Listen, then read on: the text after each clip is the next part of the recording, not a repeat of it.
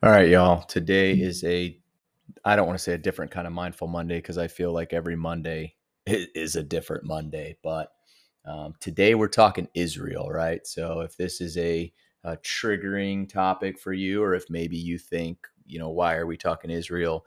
Give me 10 minutes and I'll try to be brief, okay? Um, we're going to go into three points I want to make and why I think it is important that we pay attention. I'm not saying it should change your life. I'm not saying you should jump on a plane and go fight for them, um, but we need to be paying attention. And I believe we need to stand with Israel. I believe we need to support Israel. Um, and, and in that sense, um, I'm not, again, I'm not going to change anything in my life emotionally, physically. I'm not going to change anything in my life, but I'm rooting for them. Okay. I'm rooting for them. And let me tell you why. Um, if you're new here, this is the Becoming a Dangerous Man podcast. I'm your host, Phil Anderton, a 20 year military vet, husband, father of three, and a man on his own path to becoming dangerous. You are in the right place if you believe in God, family, country.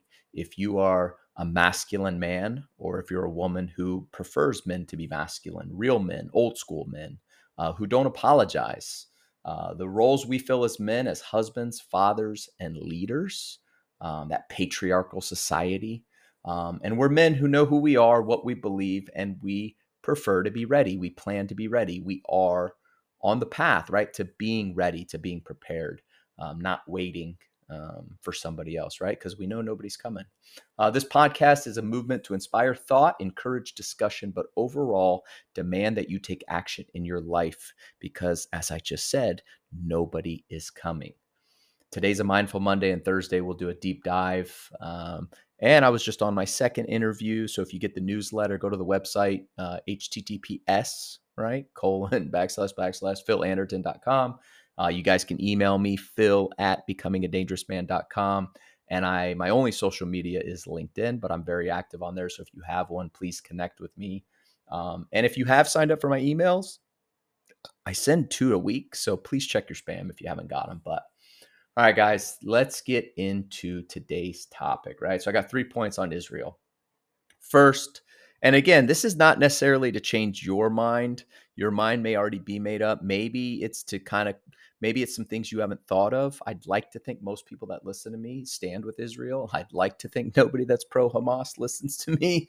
Um, but again, because of that, these, I'm looking to arm you with information to take the conversation to those if if by some chance you know somebody that's one of these fucking nut jobs, pro Hamas people, pro Palestinian people, um, I, I want to arm you with some some ammo to challenge them, right? If if it's even possible. This this podcast may be a complete freaking waste. If nothing else, maybe it just emboldens you to believe what you believe, right? So let's get into it and you guys decide, right? So historically, I, I and again, I just do basic Google, basic Wikipedia. I do some basic searches, right? So I wanted to know what are the oldest religions, and I and I already kind of knew the answer, but I wanted to make sure. Hinduism and Judaism are, I don't know, like four thousand years old. Okay, because if you look at multiple websites through Google, DuckDuckGo, um, you're talking like 2,000 years before Christ minimum. Um, Judaism and Hinduism were the original kind of two big religions in the world. And, and when they and when they talk about religions, I think they, they they do make it a point to say the big like global kind of religions. Of course, there were there were a lot of little sects sections or sects of like the Vikings and like everybody kind of had their own little you know if you look at Norse or Nordic or Greek or um, we're talking at a global level, so multi state, multi nation, whatever it was back then. So we're talking 2,000 years before Christ. Okay, why is that important? Well, Christianity, as we all know, uh, Jesus was a Jew. Um, Jesus was also uh, uh, crucified by the Jews, but uh, Christianity would have been, you know, what what are we in 2023? So Christianity would have been about 2,000 years ago. So 2,000 years after Judaism, and then according to multiple sites, right, Islam came about after Christianity. So Islam is the newer of the major religions. Well, why do I think that's important? Well, because everybody keeps talking about this stolen land crap. And if you read the Bible and if you read the Old Testament, which Jews and Christians believe in, right? If you read the Old Testament, which is historically accurate by so many accounts, you know, the Dead Sea Scrolls and everything, and there there there are so many factual things in the Old Testament that have been proven to be true. So are, why are we letting this argument go around stolen land? I don't understand it. If if Islam is the newer of the religions, and they're trying to say the Jews stole the land, but yet if you read the Old Testament, that land has been in you know the the 12 tribes of Israel in their hands thousands of years before anybody claimed the prophet Muhammad or or Islam. Okay, so historically they have just as much of a right to that land if we want to go historically, right? Who was there first? But let's forget everything I just said because let's be honest, is anybody is anybody in America, especially if you want to pitch, you know, the Spaniards had the South, um, who whoever had the North, the French, um, and then the Native Americans that were spread out all throughout this country when we took it over. Right, we're we're certainly not giving any land back. We're not we're not having Native American tribes march to D.C. to divvy up the land so they can take over. Um, so we're not giving back any land. Why the hell? Why the hell would we expect them to give up their land. They won it fair and square, just like we won our freedom and our independence from, you know, Britain, from the Spanish, uh, from the Native Americans. Okay. So, regardless, uh, the Jews uh, have been around for a long time and they deserve land somewhere. That's their land, biblically, historically, factually, that's their land. Um, so let's just let's let's not let that be a debate. Okay. Now, the second thing, so God's chosen people, right? So the first thing I think of when I think of Israel is I think of God's chosen people. Okay. That's their land historically, that's theirs. Okay. Second, the second point I want to make economically, right? Economically, I Googled Saudi Arabia, Egypt, Jordan. So the worst one right there, Lebanon's pretty bad. Lebanon's not that much better than Palestine, Pal- right? Syria Palestinia, which is a Roman term given by the Romans who exiled the Jews. By the way, you want to go back to history, look at where the name Palestine came from. The Jews were in Israel. Rome kicked them out, exiled them, at which point, when they exiled them, they named it the Roman Emperor Hadius or Hadrius. He named it Syria Palestinia. So that's where the name Palestine first came from. It didn't come from the Arabs, it came from the Romans. When the Romans exiled because they won. So they kicked him out. And then at some point, the Arabs won. And then at some point, the Jews won. So this is all a back and forth. And whoever wins, that's who we're seeing uh, there. So again, look at your history. Syria Palestinia is a Roman term, not an Arab term. Okay. Jordan is in the top 100. I think they're like 89, depending on what you look at economically. Egypt's in the top 50. I think they're like 40 in one category and 25, 30 in another category. And interestingly enough, Saudi Arabia is 18, but a lot of that is tied to what they show. I, have I've seen I've certainly seen some things that said their money, their wealth tied to oil is in the trillions and trillions, and nobody could even fathom the amount of money they have because of the amount of oil they have. Um, which, if they actually reported all of it, um, they'd probably blow everybody out of the water. Why, why is that important that those three major countries? Um, well, because their doors are closed, right? So all these all these Western countries that have all these angry, angry pro-Palestinians, why aren't you why aren't you directing your anger at Saudi Arabia, Egypt, or Jordan? Because they're not allowing refugees into their country. They're basically putting up walls and saying, ah, I get you got a problem next door, buddy, but you can't come here. That's like if my neighbor's house was on fire and I said, ah, no, no, no, no, no, you can't come and sit in my garage. Right? I, I, you're not going to park yourself in my garage. Take your ass, I don't know, to Houston. Go figure it out, but you can't stay here. That would be like all the neighbors here saying, nah, nah, sorry, buddy. I know you're our neighbor and you're and you're right next door, but you know we're in doubt. You need to go to Houston for help. Okay. That's how ridiculous this is. So they don't want the refugees, but yet Israel's the problem. The next door neighbor, what does that tell you? If the guy next door doesn't want you in his house, but hey, in America, let's further destroy our economy, our college education. Well, I mean, college is a joke, but let's further get in riots and fights and and let's be activist in the street. The fucking next door neighbor doesn't want these people. What does that tell you? They add no value. They add no value. They're troublemakers. They are fucking worthless. I'm just going to say if your next door neighbor doesn't want you in the house when you're in trouble, you're probably a creep. You're probably not a good person. You probably don't align with their values. Saudi Arabia, Egypt, and Jordan are a stone's throw from this Palestinian Israeli conflict, and they don't want these motherfuckers. What does that tell you, America? What does that tell you? All right, my third point, and I, and I told you it's a Monday, and I, I don't know. I don't know if this one's going to fall flat, but it's just it's got me thinking, you know, we got to prepare, we got to do our part, we got to stick with where we can control. But here's my most, here's what really fires me up, right? It's kind of like Donald Trump. Donald Trump said, and he is 100% correct, it ain't necessarily that they hate Trump because remember, Trump was invited to the Clinton or, or vice versa. Maybe the Clintons were invited to Trump's wedding and they attended, right? But but at the point he stood up for America, at the point he made America first, at the point he didn't drink the global Kool-Aid, at the point he declared himself a Republican, he became an enemy of the global elitist left, right? And then now it's it's if he's our if he's our leader, quote unquote, if he's our leader, he's our he's he's who we want. He's the enemy, and thus they're throwing everything at him. Here's my connection I would make. Israel is standing in the way of that same threat. Israel from the from the Arab nation, from the Islamic nation. And here's why this is important, guys. If you Google Islamic Caliphate, and maybe I'm saying it wrong, Caliphate, Caliphate, and Islamic, and, and you ask what ask Google what is an, a caliphate? An Islamic form of government in which political and religious leadership is united and the head of state is basically the successor to the prophet Muhammad. What does that mean, guys?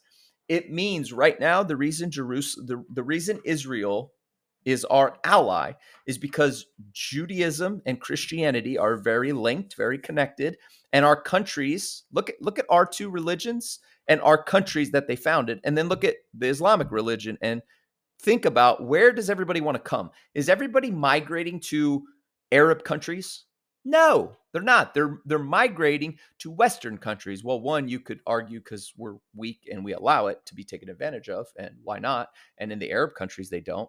Okay, but if Israel falls, if this sentiment, if Israel, literally, it blows my mind that we went to World War II. Well, now uh, there's a lot of people saying we went to World War II for other reasons, but in a, in essence, you know, what was it, six million Jews were eradicated through the Holocaust and through all the atrocities and the terrible. And people, you know, I grew up as a teenager going to school learning all this. And and I remember I thought people always said, How could they put them on the train? How could they do this? How could they do this? How could this happen? How could this happen? Well, now you see how it could happen. There's people in America America, there's people in all these countries that are literally screaming from the river to the sea. That basically it's a Holocaust all over again. The, the Jewish people are literally being openly called to be eradicated and wiped from the face of the earth. That's how the Holocaust happened. That's how Germany happened. That's how Hitler happened. We are in, you know, I think it's called the fourth turning, like every 20 year cycles. We're in that 80 year cycle after World War II. It's like, well, I, that's how World War II happened. This is how it happened. We are we are repeating, we are repeating World War II. This is crazy to me, right? So here's my thing to Americans, right, that are saying, ah, we're going to stay out of it. Look, I am torn, guys, because yes, I do believe there is a warmongering, war profiteering side of the government and the the three letter agencies and uh, and the level of control, and it distracts from all the other shit that they've been caught up in, and it could fuck with the election. Look, I I, I agree. There is a warmongering side as a 20 year veteran who went to war. There is a warmongering side to the country that I don't like. However, with that said, to not support Israel and to let them fall, then what? Then what?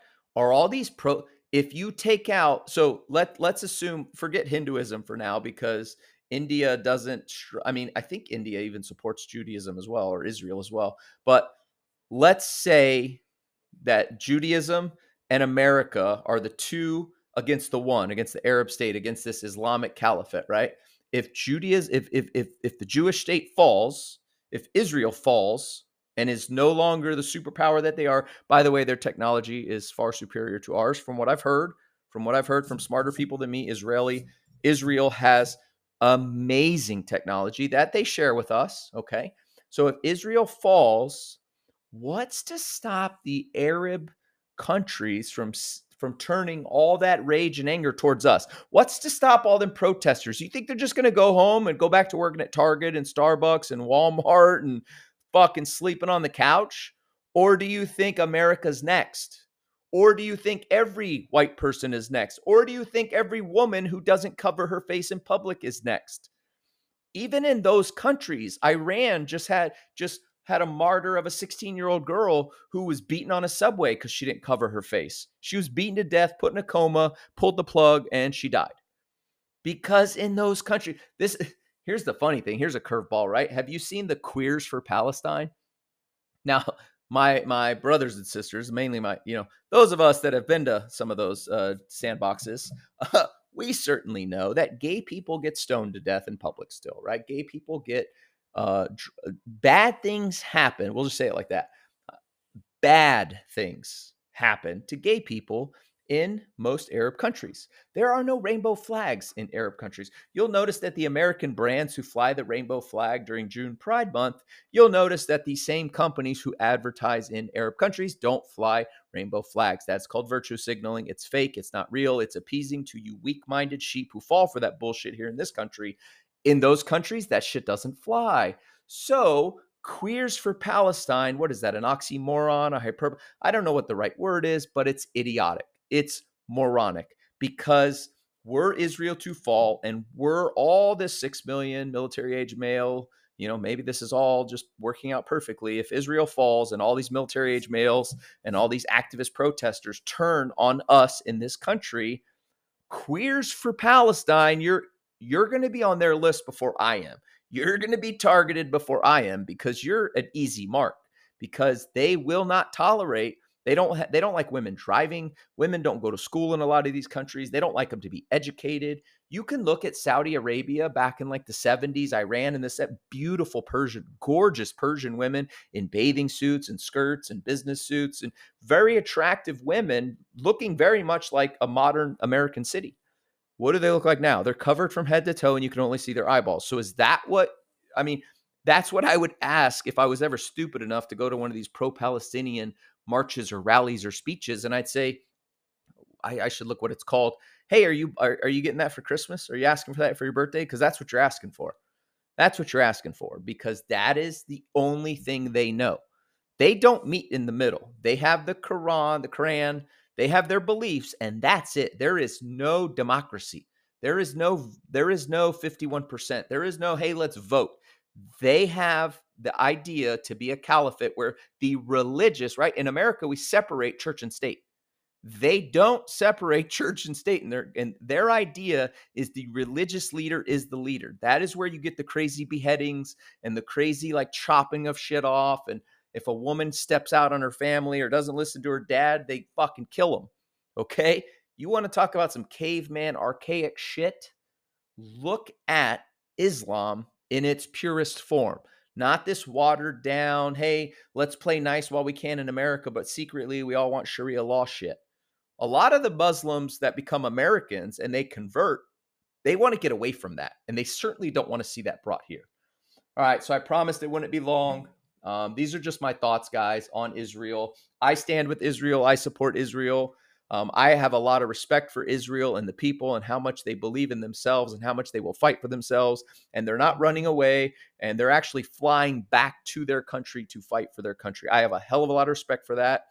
Forget the fact that politics could be corrupt. Forget the fact of what you see that Netanyahu could be corrupt. Forget all that. The actual people on the ground doing the fighting, they believe in each other and I got a lot of respect for that. And regardless of corrupt politics, again, American politicians have been shown to be the most, I mean, from what we know, we, we, we maybe in the 80s, maybe we used to have this idealistic view of our politicians that they were somehow above corruption, maybe, but that, that's certainly been exposed, right? We, we all know them to be a corrupt swamp. Okay. So but does that mean we should be wiped off the face of the earth because they're a swamp? No. So even if Israeli politics are a swamp, that doesn't mean the people deserve to be wiped off the face of the earth. Okay.